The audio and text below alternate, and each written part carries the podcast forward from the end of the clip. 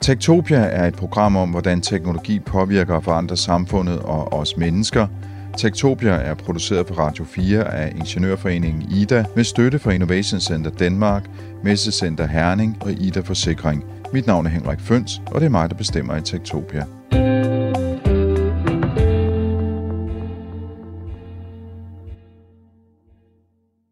En selvmåler, det er ikke en, der scorer selvmål i fodbold. Nej, det er en person, som bruger bærbar teknologi til at overvåge sig selv, når han eller hun løber en tur, tager medicin, sover eller dyrker forskellige former for motion. Personligt så har jeg lige nu et ur på, som måler min puls, men også kan samle data om de forskellige typer motion, jeg dyrker. Det kan være løb, yoga, styrketræning eller det antal trin, jeg går på en dag, eller skridt hedder det vel i virkeligheden. På højre hånds ringfinger, der har jeg en ring, som primært samler data om en søvn. Hvor længe sover jeg, hvor meget bevæger jeg mig under søvn, hvor mange gange er jeg vågen i løbet af natten, hvad er mit blodtryk og min temperatur. Både ur og ring de sender de her data til en app på min smartphone, som igen sender data til en server, altså en computer ude på nettet, hvor et maskinlæringsprogram analyserer alle de her data, og så bliver de lavet om til grafer og figurer, som jeg relativt nemt kan læse og forstå i min app. Jeg er selvmåler, fordi jeg gerne vil leve et sundt og sygdomsfrit liv, men der er folk, som måler meget mere, end jeg gør. Og der er projekter i sundhedssektoren, som prøver at professionalisere selvmåling. Og så er der folk, som er tvivlende og kritiske. Kan selvmålerdata faktisk skabe angst for sygdom eller falsk tryghed? Og er selvmåleri en slags narcissisme? Jeg har tre gæster til at diskutere det i dag. Det er Tarek Osman Andersen, der er adjunkt Øh, på, for Software Data People and Society på Københavns Universitet på DICO.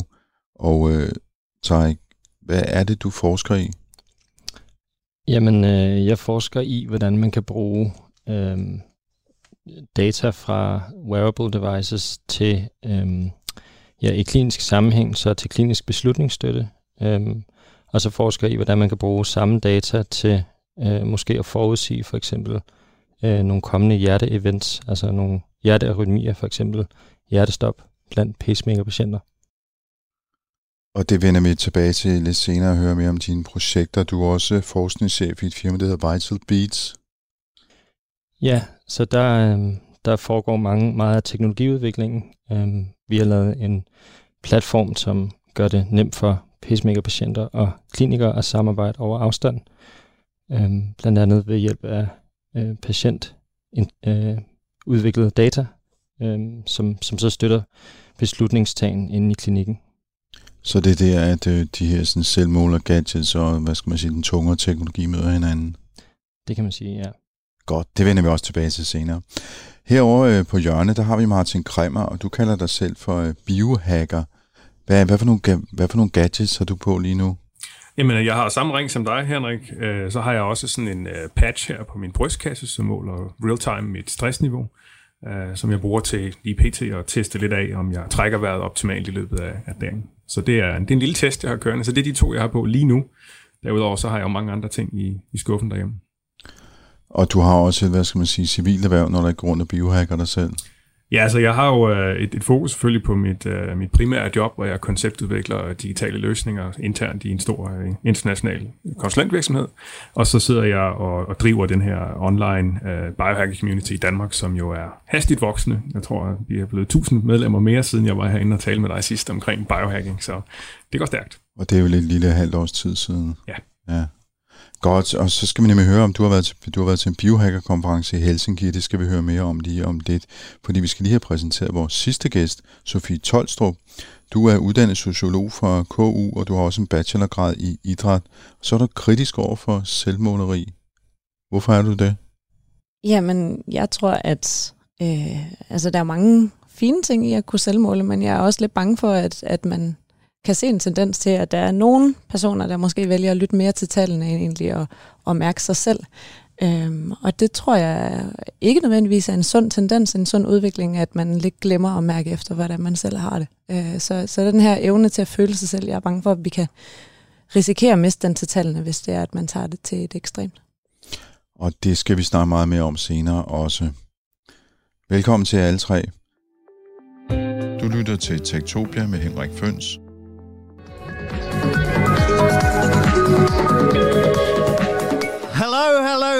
And good morning, biohackers. How are you today? Then we have the amazing thermogenic spa there all the way in the back when you go outside the door, especially if you come here from abroad. Try out the sauna, try out the cold and do the dance between hot and cold. It's, I have to admit, it's my personal favorite biohack. But hey, that's it about the practicalities. Let's start our main program. Our first speaker is the chief biohacker himself, the, the man from space, the, the ultimate, ultimate Mr. Biohacking in Finland. Please give a huge, huge, giant, screaming applause for Mr.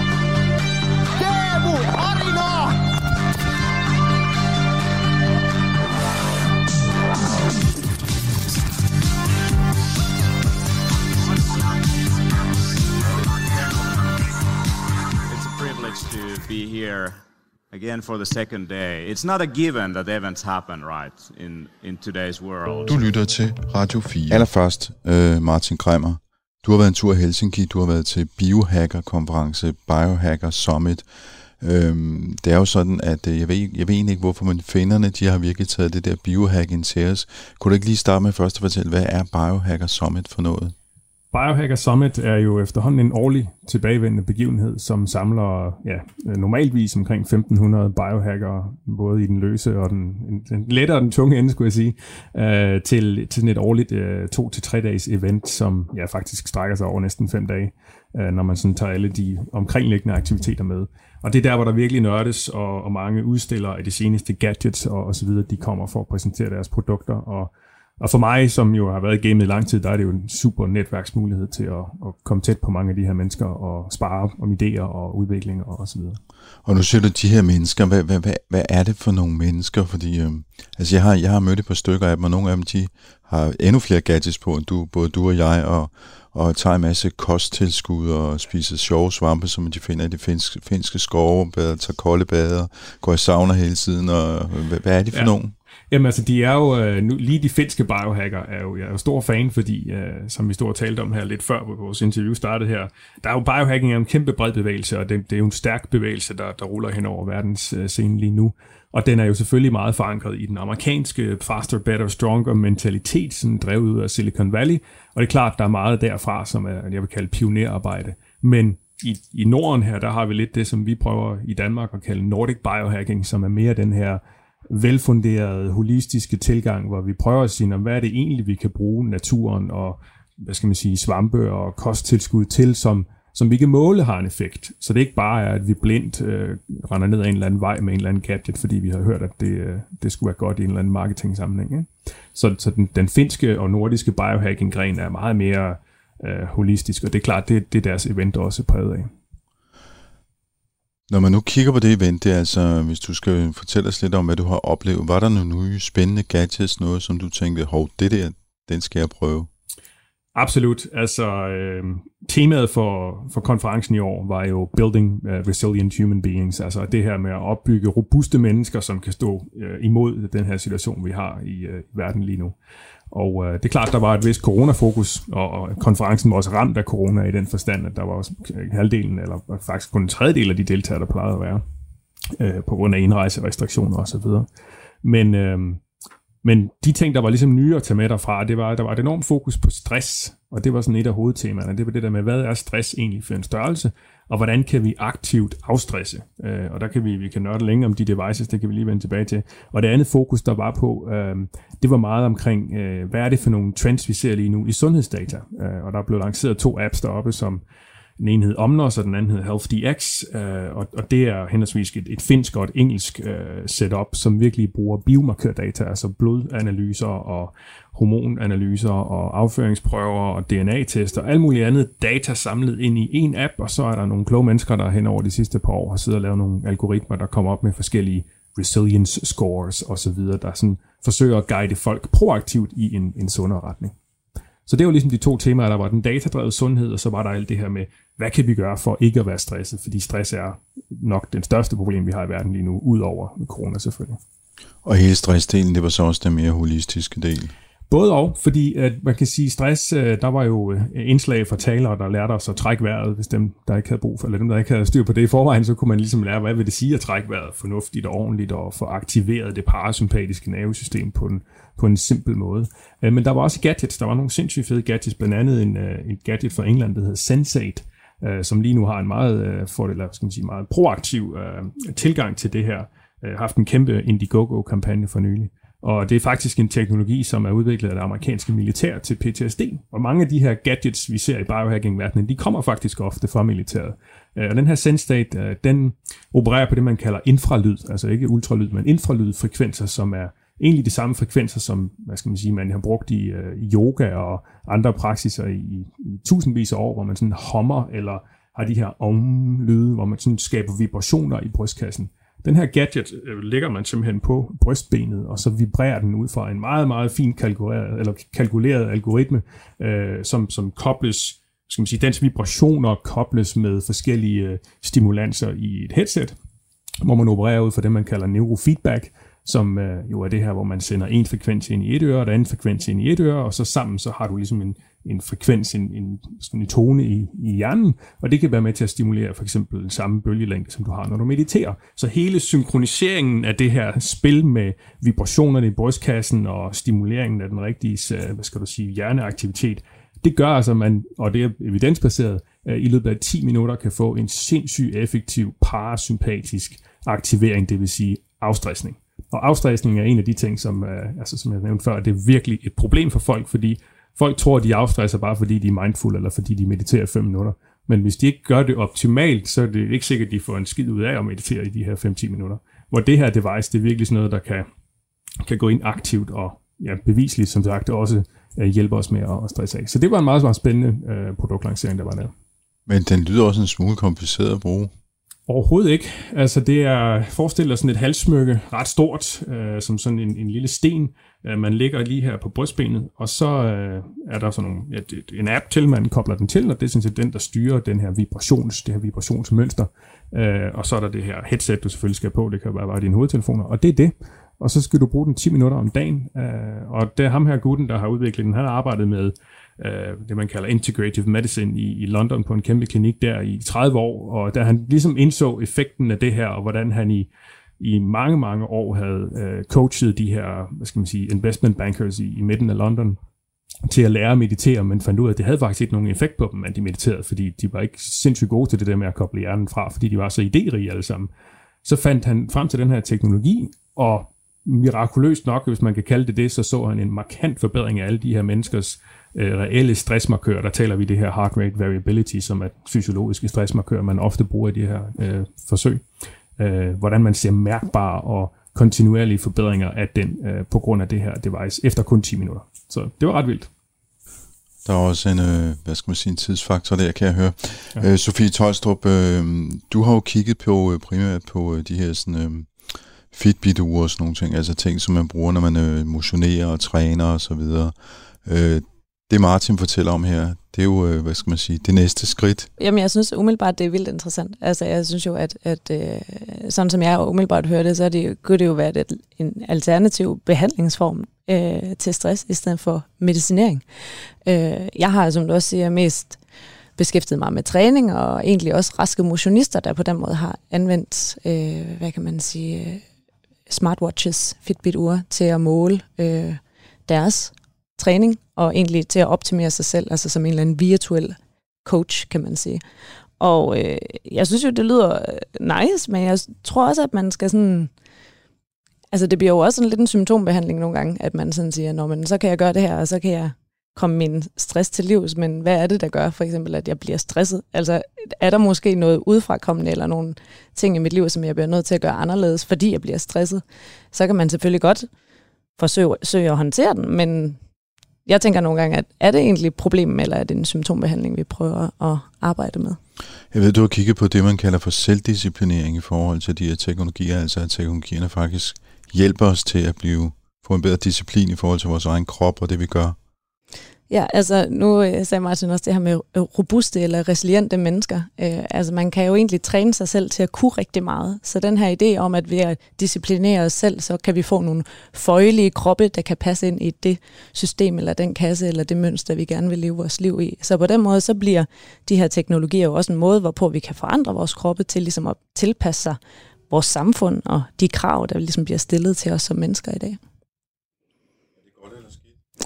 Jamen, det er jo et, et, et det, det interessante spørgsmål, det er jo, at der er jo selvfølgelig rigtig, der er jo positive elementer i det, men, men det er jo også det her med sådan, at man skal måske også stille spørgsmålstegnet ved, hvorfor er det, jeg har brug for det her?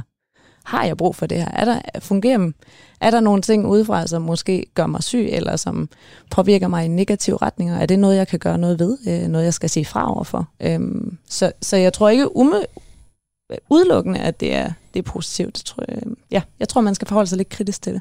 Altså jeg tænker at løfte det Martin Krammer, som du kommer med, med på 10 minutter, så kan man fikse sin, øh, sin stress. Det, er jo, øh, altså det passer jo godt ind i, det, man i gamle dage kaldte en time manager. Jeg ved ikke, hvad man kalder det i dag.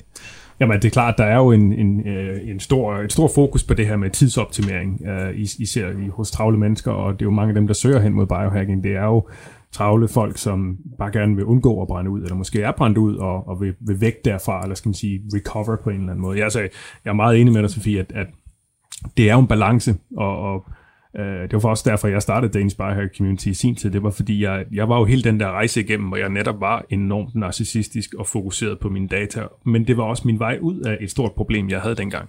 Øh, og da jeg ligesom kom på den anden side og indså, shit, der er rigtig mange mennesker omkring mig, der begår samme fejl, som jeg gør lige nu, ved at være alt for fokuseret på data, uden at føle med sig selv, og uden at stille sig de her vigtige spørgsmål om, hvorfor er det, at du er i den her situation? Øh, så som jeg siger, det, det har været min driv, øh, drivkraft til at starte det her netværk, og som jeg sagde i starten også, at jeg har mange gadgets i skuffen derhjemme, fordi jeg bruger dem ikke der dag. Jeg bruger dem sådan lidt af og til, uh, hvis jeg skal prøve nogle nye ting af, og for mig er det jo sådan et, et, et, konstant, et konstant selveksperiment at optimere min dag, men det er jo ikke en stressfaktor for mig, som det var måske for, for 6-7 år siden, da jeg, da jeg startede med at nørde med det her. Du lytter til Tektopia med Henrik Føns. Øh, Tarik Osman Andersen, øh, du sidder jo så til daglig i sundhedssektoren og forsker i det her i forhold til patienter. Øh, hvad tænker du, når du hører Martins øh, beretning fra den her biohacker-konference? Er det, er det noget, man kan bruge i sundhedssektoren? Fordi det er jo helt klart noget, der har indflydelse på vores, på vores helbred. Øhm, jamen først og fremmest, så synes jeg, det lyder, det lyder ret interessant, øhm, og det har helt sikkert et stort potentiale. Øhm, men, men jeg tror også, man skal være klar over, at der, der er forskel på øh, det, man kunne kalde sunde og raske mennesker, og øh, wellness og fitness øh, for den gruppe af mennesker, og så øh, tracking eller self-tracking og biohacking blandt øh, kronisk syge patienter. Øh, det, er jo, det er jo to forskellige øh, livssituationer, kan man sige, også kropsligt. Øhm, så så, så man kan, jeg, jeg ved ikke så meget om, øh, jeg har ikke forsket i, øh, i self-tracking og biohacking øh, blandt sunde mennesker, men jeg har øh, øh, forsket i det blandt øh, kronisk syge hjertepatienter. Øh, så øh, der er ikke så mange studier derude endnu, som, som undersøger det her fænomen øh, af forskellige grunde. Øh, men, men hvordan for eksempel Fitbit øh, bliver brugt blandt kronisk syge patienter. Øh, men, men det vi ser, er, at vi lavede en undersøgelse, hvor vi inviterede 27 øh, patienter med øh, en pacemaker øh, til at gå med et Fitbit, øh, for at forstå, hvordan de øh, oplever det her data i forhold til deres sygdom. Øh, så, så det ur, det kunne vise øh, puls og skridt, øh, og så kunne det også vise øh, søvn. Øh, og så interviewede vi dem sådan hen over en periode på nogle måneder, øh, for at forstå, hvordan de ligesom forbandt det her data med deres sygdom. Og jeg tror, det, det vigtige budskab er her, at, øh, at det var hverken godt eller dårligt. Altså, det var både godt og dårligt. Øh, så det er ret ærgerligt, at der ikke er sådan et klart, øh, det er super positivt, eller det er super negativt. Men, øh, men det vi så, det var, at øh, hvis man kigger i den positive ende, at øh, folk brugte det til at motivere sig til at bevæge sig mere, så så det hjalp dem ligesom øh, til at blive nudget, til at, til at gå mere, øh, som, de jo, som de jo følte var godt for dem. Øh, og så opdagede de sådan nogle nye ting, som for eksempel at deres gennemsnitspuls faldt, øh, og øh, de fik det bedre måske. Øh, så, så, så der er en masse gode ting omkring det, men øh, også øh, i forhold til deres hjertesyn, der opdagede de, at øh, de kunne ligesom bruge uret til at se, om der var noget på vej. Det var ligesom deres måde at bruge det på. Så hvis, deres, hvis de kunne mærke noget uro i brystet, så kunne de kigge på uret og se, om de havde en høj, høj eller lav puls, og det beroligede dem. Øh, øh, det er ikke sikkert, at det var...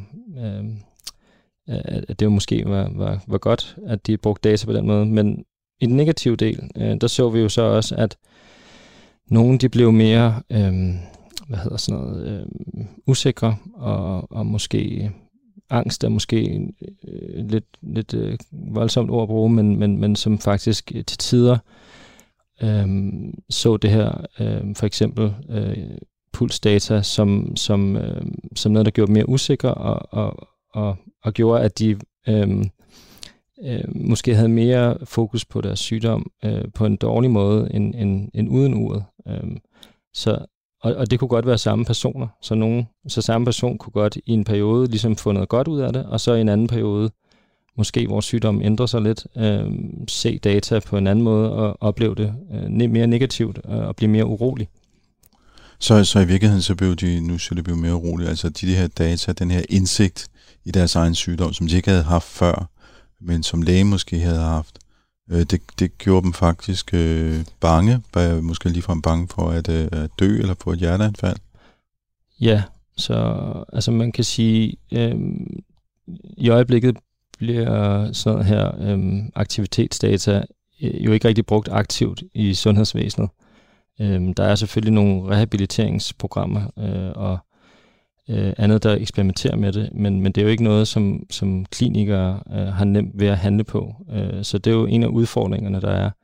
Øh, og, øh, og den der øh, mulighed for at fortolke data i en, i en klinisk kontekst er også en udfordring. Så hvordan skal øh, patienter øh, ligesom tolke det her data, øh, når det kommer fra, øh, hvad kan man sige, consumer devices? Øh, det er ligesom en udfordring. Øhm, og, og, og som bare lige tilbage til det, du sagde, øhm, så kan det skabe øh, uro blandt øh, måske patienter, der, der, der er i en depressiv periode, eller som, øh, som har noget uro øh, i, øh, omkring hjertet, øh, så, så kan det her data være med til at skubbe det i en mere negativ retning.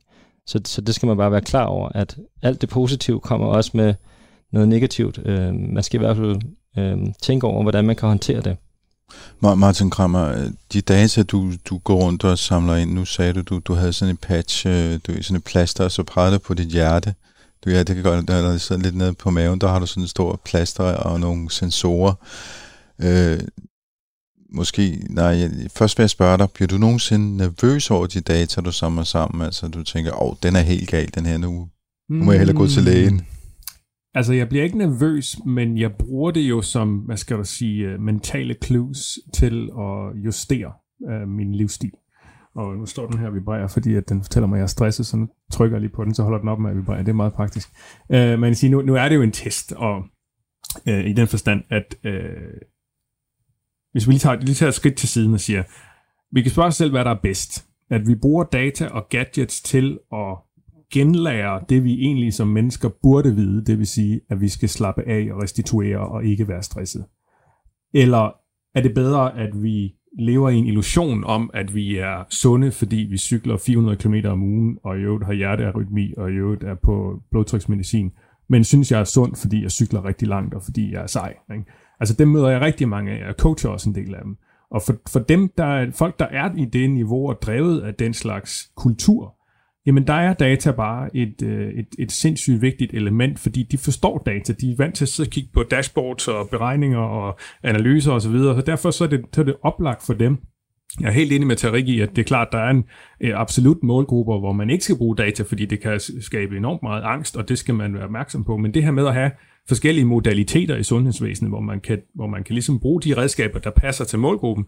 Der vil jeg mene, at, at for eksempel øh, skal vi sige, øh, travle erhvervsfolk, øh, der ikke er bange for data, der behøver det ikke være en stressfaktor, der kan det være en enorm hjælp for dem at genlære, som den her lige, der vibrerer nu, fordi jeg jo sikkert står her lidt stresset over, at jeg skal være i radiointerview, ikke? Øh, så fortæller den mig, hov, nu er du stresset. Det er jo et mentalt clue, som min krop den husker, fordi den har en lille vibration lagt ind i sig. Så nu trækker jeg vejret helt roligt og langsomt igen, Og det, det gør den jo 24-7. Ikke? Man kan slå det fra, når man sover, men altså, øh, den lærer mig jo hele dagen, hvis jeg sidder i et møde, for eksempel, hov, nu er du stresset, slap lige af, kammerat, træk lige vejret dybt igen. Ikke?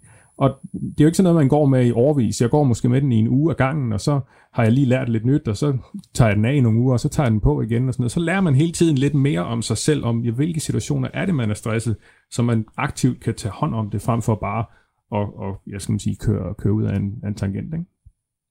Altså nu ved jeg godt, Træk, du sagde, at der var forskel på, øh, på kronisk syge mennesker og raske mennesker, men, men med den her teknologi, som Martin beskrev her, vil den kunne bruges, tror du? Øh, jeg ved godt, det kan du ikke sådan helt håndfast udtalt om, uden at prøve den, når du forsker, men sådan en tankeeksperiment? Øhm, altså, jamen det kunne den da sikkert godt. Øhm, jeg tror, at, at nøgleordet er her øh, fortolkning, øh, så, så hvordan skal øh, fortolkning og handling. Så hvordan skal en kronisk syg patient øh, tolke på det her? Nu er det så rimelig simpel data, det der med, at der kommer en vibration, men hvordan skal man forstå det? Øh, og hvad skal man gøre, når, når, når, når man får noget at vide? Øh, det er i hvert fald det, vi ser i, i, i de øh, ja, interviews og undersøgelser, vi har lavet, det, det er, at øh, altså tolkning og, og klar øh, hvad hedder det, anvisninger til, hvad man kan gøre. Øh, det, er, det er super vigtigt. Øh, og det kan man jo også understøtte digitalt med, med platform, øh, øh, som forbinder øh, patient og klinik. Og det, det er noget af det, vi eksperimenterer med, øh, hvordan man kan gøre det, altså fortolkningsarbejdet nemmere, øh, for eksempel med en patient, øh, med en app til patienter. Øhm, så når de ser data, så øhm, er klinikerne måske forbundet til det, og kan hjælpe med at fortolke det, og også give øh, hvad hedder det, anvisninger til, hvordan man, hvad man skal gøre. Så jeg tror, øh, hvis man skal øhm, øh, tage de her øh, devices ind i en klinisk kontekst, så er det ret vigtigt at øh, have styr på, øh, hvordan patienter skal, skal forstå data og, og handle på data. Sofie Tolstrup, du er jo ikke alene sociolog, du har også erfaring fra idrættens verden. Øhm, det der med at, øh, at fornemme sin krop, som Martin bruger teknologi til at gøre. Hvad tænker du om det? Er, er vi for dårlige til at fornemme vores krop og føle, hvad der foregår i kroppen, hvis vi har ondt i muskler eller andet? Jamen, jeg tror, at vi måske også er nået til et, det står 100% på egen regning, men vi er muligvis nået til et sted, hvor vi også bliver bedt om egentlig at lægge lidt en dæmper på, hvad vi føler for bare at gøre tingene. Øh, og så er spørgsmålet om, hvordan kan vi så skabe en bevidsthed om, hvordan vi har det. Øh, og der, der er jo mange tilgange til det. Altså for nogen, så skal man gå en tur i skoven, øh, som vi også har snakket om tidligere i dag, men for andre, så skal man sætte sig ned i et rum og lukke øjnene, eller bare trække sig lidt tilbage. Og for andre igen, kan det være, at det faktisk er en fysisk påmindelse om, at hov, dit hjerte slår lidt hurtigt lige nu. Sådan at, at vi får skabt den her bevidsthed. Og jeg tror, at vejene til at skabe en, en bevidsthed og, og en, en sansning af kroppen kan være mangeartet. Jeg tror bestemt ikke, at teknologien, øh, eller jeg tror, at teknologien kan være et rigtig fint redskab. Men jeg tror, at, at vi skal bruge teknologien så til at genlære og gøre os bevidste om, at vi faktisk har nogle kropslige sansninger, øh, som vi måske har overset i en periode, fordi vi har lagt låg på, og så har ignoreret dem. Så øh, ja, på en eller anden måde, at, øh, at når bilen begynder at, at, at rumle, altså så skynder vi os at køre til mekaniker, eller sådan et eller andet, ikke? så vi faktisk reagerer på, på de sansninger, der er, så må vi få at vide, hvordan vi ligesom kan ændre det. Men måske ved, måske ved vi i virkeligheden for lidt om vores krop, så vi kan føle den. Jamen, jeg tror, jo, det kan man godt sige, men jeg tror måske også, at vi er kommet et sted, hvor vi faktisk har lagt lidt låg på, så vi faktisk har valgt ikke måske at lytte på samme måde til kroppen. Så man kan sige, det er måske en udvikling, og så bliver den næste udvikling, at vi måske skal gøre os øh, bevidste igen, eller sådan mm. genopfinde bevidstheden om vores krop og sansningerne. Ja. Jeg er meget enig, Sofie. Altså, der, jeg kommer jo selv fra et sted, hvor, hvad skal man sige, hvor, hvor jeg var stresset og, og udbrændt. Ikke? Altså, og, og jeg havde jo i årvis slukket for min krop. Altså, jeg var jo den der, jeg gik bare til lægen og tog de piller, jeg fik stukket i hånden, og stillede ingen spørgsmål. Og hvis det gjorde ondt, så tog jeg bare nogle flere piller. Og det var jo bare en ond cyklus. Og der er tusindvis af mennesker, der har nøjagtigt den samme tilgang, og ind, hvad skal man sige, mentale stillingstagen til, at de har outsourcet deres helbred til lægen, og lægen gør, hvad de kan øh, i forhold til de restriktioner, de er nu underlagt i forhold til budgetter og tid og alle de her ting, vi ikke skal stå og rode ned i. Men, men jeg, er altså, jeg, jeg er stor fortaler for det, du siger med, at vi skal ikke, data skal ikke til overhånd, gadgets skal ikke til overhånd. Og, som sagt, det med, hvis vi kan finde ud af at finde balancen, hvor vi bruger det til, nu siger du, komme ud i naturen og gå en tur, så den her stressmåler her, den, den giver mig jo sindssygt mange bonuspoint, når jeg går ud i skoven, fordi den kan jo måle lige med det samme, når jeg har gået en tur i skoven. Det er alle data er glade, og så, så bliver jeg jo glad, ikke? Øh, og som sagt, det, det, det behøver jeg måske kun at opleve en eller to gange, så kan jeg tage den her gadget af, og så har jeg ligesom erkendt over for mig selv, at det var faktisk rigtig godt at gå den tur i skoven, ikke? Og det tror jeg, der er mange mennesker, der er sådan lidt, de skubber det lidt til side og siger, ah, gå en tur i skoven, det er noget pjat, det har jeg sgu ikke tid til, men hvis de sådan kan se data på, at det rent faktisk har en effekt, så tror de på det, andet end hvis de læser det et eller andet dameblad eller mandeblad, eller hvad det nu bliver, ikke? Ja, noget det fik mig til at tænke over, det det her øh, lidt, øh, jeg vil næsten ikke, jeg vil ikke sige 90 år, men øh, måske et begreb som fra, fra nullerne, som, øh, som vi ikke bruger så meget mere, men som måske passer meget godt på det, du snakker om, øh, det empowerment, altså så det der med, at man ligesom øh, hvad hedder det, bliver støttet i at handle og, og, og reflektere. Øh, det er i hvert fald noget af det, vi også ser øh, øh, blandt de patienter, vi interviewede og interviewer. Altså det her med, hvordan man faktisk øh, kan noget, som man måske ikke kunne før, og det hænger også lidt sammen med det, du siger med, at øh, altså, de her patienter kan godt føle deres, på deres krop og blive ret bevidste og, og kloge, kan man sige, på, øh, på deres krop, men, øh, men, men noget af det her data hjælper dem et skridt længere og, og, øh, og, og gør, at de kan noget, som de måske ikke kunne før. Så, så øh, en form for empowerment er måske et, igen et godt ord her. Øh, ja, det var bare en kommentar til det. Jamen, jeg tænker, måske skulle vi gå lidt videre med øh, dit øh, andet projekt, som jo handler om forebyggelse. Det handler om pacemaker og forebyggelse. Og inden vi gør det, så skal jeg lige lave den her sådan lille opbremsning i programmet og sige, at vi taler i dag om øh, gadgets og sundhed og biohacking. Vi har Martin Kremmer, som er biohacker i studiet, Sofie Tolstrup, som er sociolog, og Tarek Osman Andersen, som øh, forsker i, hvordan man kan bruge de her gadgets i sundhedssektoren, og også er med i firmaet Vital Beats, der udvikler løsninger. Der udvikler løsninger. Du lytter til Tektopia med Henrik Føns. Øh, og Tarek, øh, I er noget i gang med øh, at forebygge hjerteanfald. Ja, så øhm, hvad hedder det, det hele startede i øhm, 2014 øh, med et lidt større projekt, hvor vi havde et samarbejde med øh, Medtronic, som, som udvikler de her pacemaker og andre typer af implanterbare hjertedevices.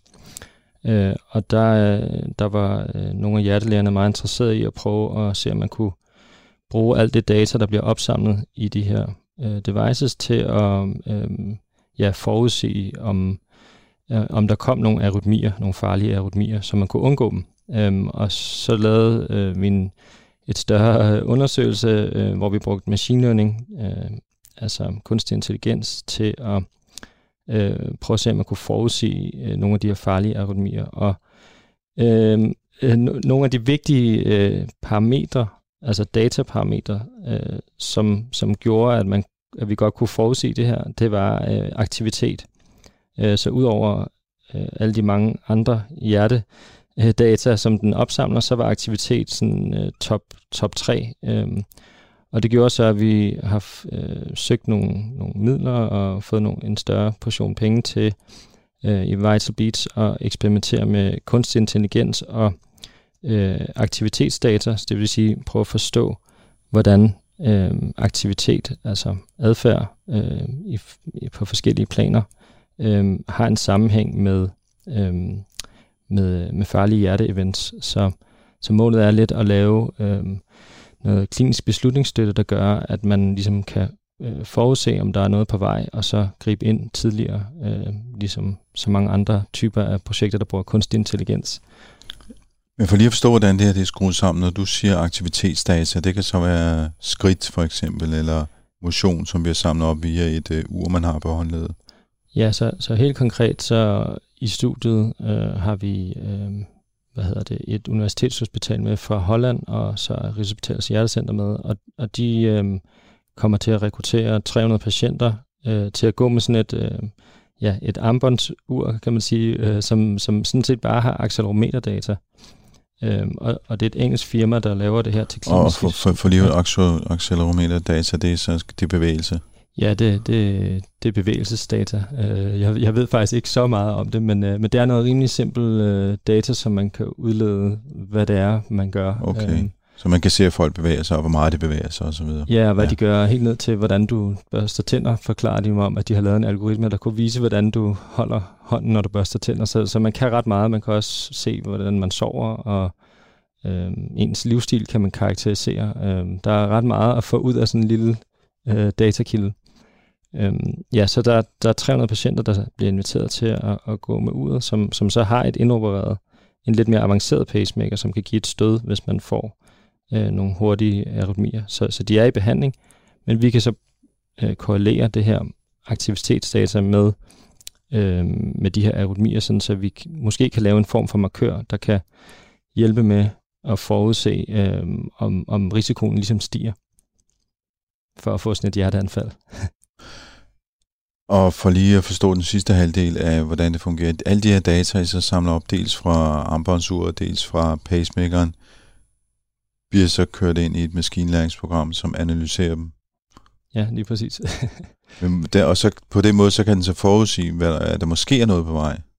Ja, altså så, ja, så, så, så, så siger den ligesom noget om risikoen. Øhm, så, så konkret så kunne det være, når en patient sender data ind til klinikken, så kører algoritmen og kigger på, øh, hvad har der været af episoder, hvad har der været af hjerteevents, og hvordan er aktivitet egentlig.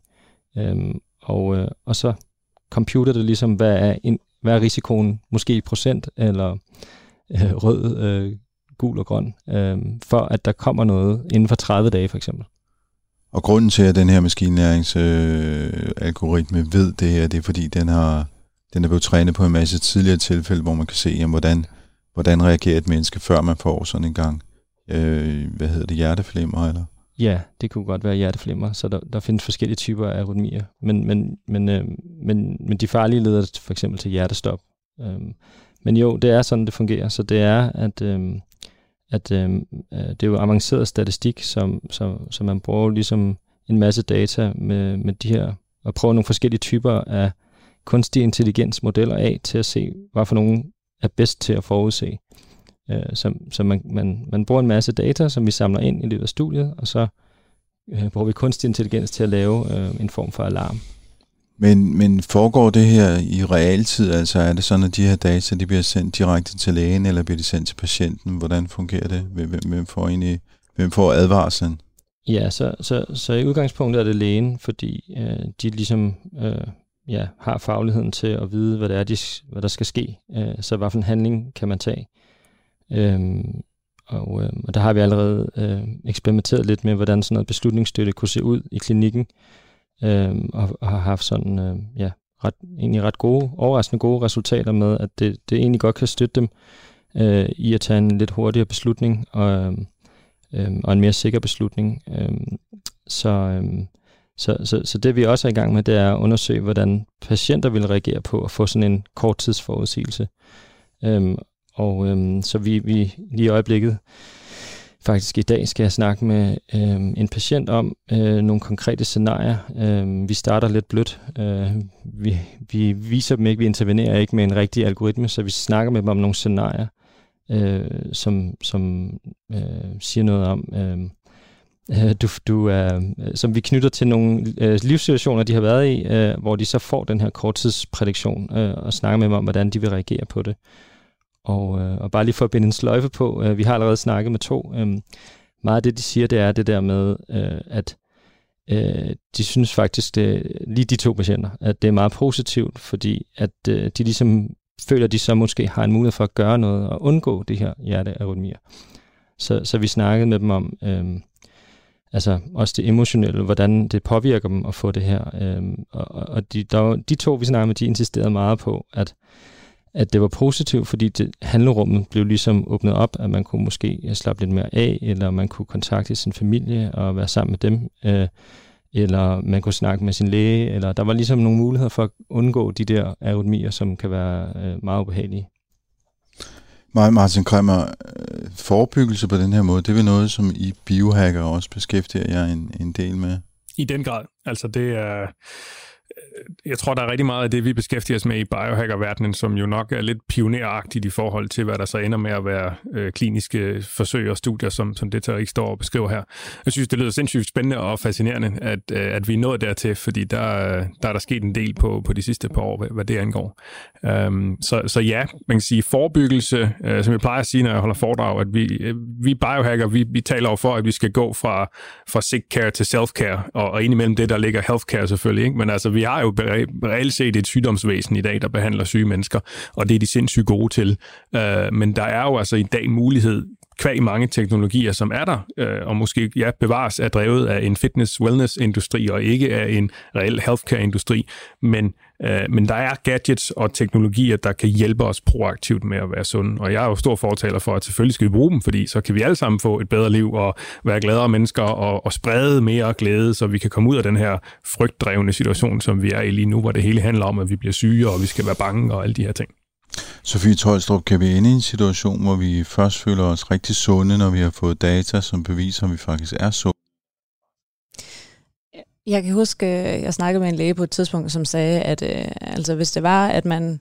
Altså man plejer at sige, at, at øh, hvad kan man sige, patienter er kun raske, fordi man ikke har, har tjekket dem grundigt nok. Øh, og øh, der, jeg tror, at John Brodersen skrev på, han er læge og har talt meget om screeninger for eksempel. Og han øh, snakkede om, at hvis man nu måler body mass index og nogle af de her andre sådan, basale ting, jamen så er det kun 4%, der egentlig er raske mennesker. Så øh, ja, jeg tror, at øh, altså, med det en mente, så tænker jeg jo, at, at det er et spørgsmål om, hvis man bliver ved med at lede efter noget, men så er vi jo alle sammen. Så er der altid noget, man kan risikere at blive syg, øh, eller noget, man risikerer at kunne bære med sig. Og jeg tror, at man kan også risikere, at der kommer en eller anden bevidstgørelse om, at man måske er syg, øhm, som kan påvirke og have nogle negative, både måske nogle, eller nogle psykiske og også muligvis nogle sociale effekter. Øhm, John Brodersen har også arbejdet med de her falsk positive i forhold til for eksempel screeningstester. Det viste, at, at folk var enormt øh, psykisk påvirket af at få sådan en falsk positiv. Øhm, og, og, og det betyder bare, at det kan have nogle hvad kan man sige, nogle sideeffekter faktisk at, at, at teste og screene og, og måske monitorere sig selv. Øhm, ja, som også kan have nogle andre side, øh, hvad kan man sige, effekter af det. Du lytter til Tektopia med Henrik Føns. Øh, Sofie Tolstrup, jeg ved, du har også kigget på det her med, øh, med hvad skal man sige, frihedsgrænser i forhold til, øh, til teknologien.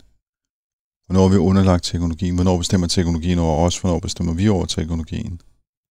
Jamen, det er et godt spørgsmål. Altså, jeg tror ikke, der er sådan nogen øh, klart defineret grænse for det. Men jeg, det, jeg tror også, det er noget af det, jeg sådan synes i forhold til især det her med selvmåling, at altså, bliver det tallene, der leder os og styrer vores liv, eller bliver det egentlig os, der aktivt anvender det, og også kan forholde os til en, en virkelighed og et liv uden tallene? Øhm, så hvad er det lige pludselig, der bliver det styrende element? Og der synes jeg bare, man måske skal være lidt opmærksom på, når man bruger for eksempel self-tracking? Altså bliver det de der, når nu skal jeg have afsluttet mine runder i dag, er det det, der, der ligesom gør noget for mig, eller forsøger jeg bare at tilfredsstille mit ur? Og den, den del af det, tror jeg måske, man sådan nogle gange kommer til at, at falde lidt passivt hen i måske, at man bare forsøger at tilgodese det, for man får jo også de der, altså der er jo noget nudging i de her også, ikke? Åh, oh, så får man lige lidt klap på skuldrene af tallene, fordi man nåede i mål med dagens mål. Og der tænker jeg nogle gange, jamen altså, er det det, der skal være styrende, eller, ja, eller er det dig selv, der skal bestemme over, hvordan du har lyst til at tilrettelægge din dag? Martin Krammer, hvad føler du, du har styret dine gadgets, øh, eller styrer du selv? Jeg styrer i høj grad selv mine gadgets, øh, og det er en meget bevidst handling, og det er Uh, nu talte jeg før om, hvorfor jeg startede det her netværk, og så det var også fordi, jeg begyndte at se unge mennesker omkring mig. Nu er jeg jo selv en halvgammel person efterhånden, at, at specielt unge mennesker kan have en tendens til det her med at lade deres liv styre af de her apps og gadgets, og sige, nej, uh, nu sagde min ring sådan, og hvad betyder det, og åh oh, nej, og nu sover jeg dårligt, eller sover jeg dårligt. Det kan jo være ringmål og forkert. Altså, der er en masse af de her sådan nærmest angstprovokerende spørgsmål, der melder sig i hovedet på de her folk. Så igen, øh, jeg bruger enormt meget energi og kraft på, når vi, når vi taler i vores øh, biohacker-regi, hvad end det er webinar eller kurser eller hvad det er, at, at det her med at finde balancen, det her med at få folk til at og netop afkoble fra data, som du siger, Sofie, det er sindssygt vigtigt. Og det er lidt den hellige gral, øh, og, og det er også derfor, det er vigtigt, at vi taler om de her ting, at, at hvis vi går hen og bliver 100% tech- og datadrevet som samfund, så tror jeg, at vi mister enormt meget. Vi skal i hvert fald lige slå bremsen i, og, og sådan følge udviklingen på et, et mere, skal du sige, sundt plan. Øh, for der er ingen tvivl om, at igen, hvis vi kigger til vores amerikanske øh, i, øh, i Silicon Valley, så er der en tendens, hvor, hvor folk de bare skal have faster, better, stronger, og det hele skal bare være optimeret, optimeret, optimeret, optimeret. Men den sande optimering, den ligger jo i det at kunne træde tilbage og finde ro i det, og først der kommer kreativitet og energi og, og kærlighed og alle de her ting ind i billedet igen. Ikke? Så altså, det er... Øh, jeg har ikke det, det endelige svar, men jeg synes, det er vigtigt, at vi bliver ved med at tale om det. Det er i hvert fald det, der er, er vores fokus på det. Ikke? Og så må folk selv finde ud af, hvor deres grænse går. Ja, jamen jeg tænker også helt klart, at man måske, som nu, altså teknologier er jo fremtiden, men at man måske har det her element af teknologisk dannelse, altså hvordan skal vi faktisk håndtere det? Hvordan kan vi leve et liv forhåbentlig i symbiose, men, men også uden at det ligesom bliver tallene, der styrer vores liv. Øhm, så på den måde. Øh, Tarik øh, Osman Andersen, nu forsyner du så øh, læger med, med tal og med data. Mm, den her snak her, hvordan kommer den til at påvirke lægernes øh, billede af patienten? Altså kommer man til at kigge mindre på mennesket og mere på tallene, eller hvad kommer der til at ske, tror du? Øhm, jamen, øh, altså først og fremmest kan man sige, det væsentlige med, med alt sådan noget her, det er jo, at, at øh, ja, lægerne eller sygeplejerskerne øh, ved, hvad de skal bruge det til, så, så de skal være klar på, hvad kan man overhovedet gøre, hvis man øh, får at vide, at en patient har gået 10.000 skridt den ene uge, og 2.000 skridt den anden uge. Og, og så, så, man, så det der med at, at finde ud af, hvad den kliniske handling er i forbindelse med sådan noget her data, øh, tror jeg er, er ret vigtigt. Øhm, så, øhm, så altså i forvejen er, er det jo lige de patienter, jeg arbejder med, jo meget dataficeret øh, på den måde, at altså, de får på ride alene 16.000 af sådan nogle her datatransmissioner ind for patienter øh, øh, rundt omkring på Sjælland i løbet af et år. Øh, så, så de sidder jo allerede og kigger rigtig meget på data, øh, hvor man måske øh, nogle gange kunne føle lidt, at patienten forsvinder lidt i det billede, og det er meget datafokuseret. Øh, fordi at det så i det her tilfælde er relateret til, at klinikeren kan gøre noget. Så når de kan se på data, så ved de hvad, ligesom, hvad de skal gøre. Øh, så, så jeg tror, øh, øh, i forhold til lægen, så tror jeg, at at, øh, at hvis de ved, hvad de skal gøre, så er det, så er det, så er det måske alligevel godt øh, med, med, med sådan noget her data. Altså jeg tænker også, at de her dyrbare varme hænder, vi har i sundhedsvæsenet, det, altså dem skal vi jo bruge strategisk rigtigt. Ikke? Så hvis vi kan bruge data til at være øh, forudsigende omkring, øh, hvor vi skal bruge dem, øh, så, så vil det jo være helt genialt. Ikke? Og jeg tror, der er, der er en trend lige nu om al det her dataansamling, som vi har talt om den sidste times tid. Altså at Øh, det, ja, fremtiden for mig indeholder jo en form for lifestyle management, ikke? hvor man bliver coachet til den optimale livsstil på grund af alle sine data og alle de her ting. Og så er der den her fantastiske øh, gyldne handover til sundhedsvæsenet, hvis, hvis der er behov for det, og når der er behov for det, fordi det er jo langt de fleste af os kommer jo til at rende ind i et eller andet i løbet af livet. Og der er det jo bare en kæmpe force, hvis man har alle det her data med sig. Og, og Sundhedsstyrelsen sidder jo på rå mængder af data om os alle sammen fra den der, vi blev født. Og, og, og den, den slags data kunne jeg sindssygt godt tænke mig at kigge på i forhold til machine learning og sige, hvad kan vi egentlig sige af forudsigelser i, i forhold til, hvad har min, øh, min øh, hvad skal du sige, journal øh, indeholdt øh, de sidste 40 år, ikke? Og nu har du allerede taget lidt hul på fremtiden, Martin Kremmer. Hvis du skal komme med sådan en vision for fremtiden inden for biohacking, hvad, hvad ser du så? Jamen det er det her øh, mere harmoniske samspil imellem det, der lige nu er pionerarbejde, og så det, der er solid, øh, evidensbaseret øh, sundhedsvæsen-maskineri. For det er jo et kæmpe maskineri. Så min, min vision for fremtiden er helt klart, at vi, vi når hen til et punkt, hvor vi som samfund kan spare en hulens bunke penge ved at, at, at bekæmpe nogle af de her livsstilssygdomme, som er en af de, altså de, de største poster på vores sundhedsbudgetter. Ikke? Og prøv at tænke, hvad vi kunne bruge de penge til. Og nu skal vi ikke tale corona og, og finansiering af det, men, men altså, hvis vi, hvis vi kunne nå hen til et punkt, hvor vi, vi bruger data og gadgets og det her mindset omkring, at det er okay og ikke skræmmende at bruge data, øh, og at vi alle sammen er fokuseret på at optimere vores livsstil i det omfang, vi har lyst, øh, og så som sagt den her gyldne handover til sundhedsvæsenet, når der er behov for det. Det, det tror jeg er klart af fremtiden, øh, og jeg, jeg tror ikke, der er så lang tid til nødvendigvis, fordi der er rigtig mange kræfter, der arbejder med det på forskellige vis, øh, og vi ser det jo også i biohacker-regiet, at, at det er blevet sådan en paraply for, for alle dem, der i forvejen siger, men husk at spise grønt, og husk at få rørt dig lidt, og hvordan kan jeg røre mig øh, du ved, minimalt, men få maks ud af det, og alle sådan nogle ting. Ikke? Så, så det, det, det er sådan, der er en masse tråde, der samles, så jeg er ultra positiv om fremtiden. Sofie Tolstrup, er du lige så positiv som Martin?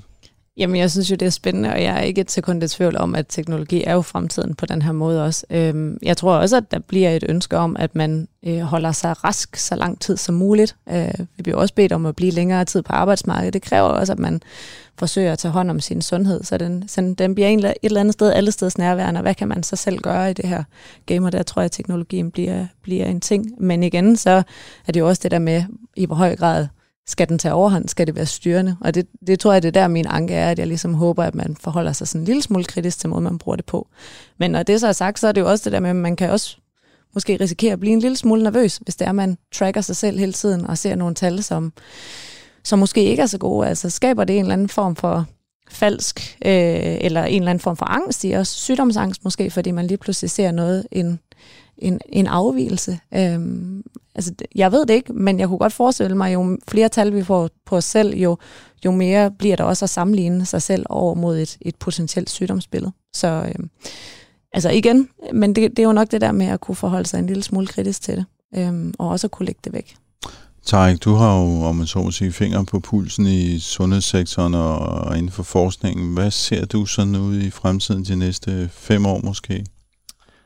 Øh, jamen altså, jeg, jeg tror, at øh, altså mange er, er ret overrasket over, hvor, hvor gode resultater der er øh, her de seneste år øh, med kunstig intelligens. Øh, så øh, og, og ud fra de resultater, vi selv har, der, der, der er der ret optimistisk. Øh, og jeg, jeg tror måske, det det, jeg ser, man skal, man skal tænke i i forhold til udvikling og sådan noget her, Øh, det er, øh, så, så self-care er ligesom, som Martin sagde, det er ligesom et område, som jo er ret interessant, øh, men når man taler om, om patienter og, og kroniske forløb, så skal man måske overveje, hvordan man kan øh, bevæge self-care og det her med kunstig intelligens over i, i co-care, altså collaborative care, øh, det vil sige støtte øh, der, hvor der er behov, og hvor måske maskinen hjælper lægen til at, at opdage det. Øh, øh, støtte et samarbejde mellem øh, patienten og klinikeren. Øh, så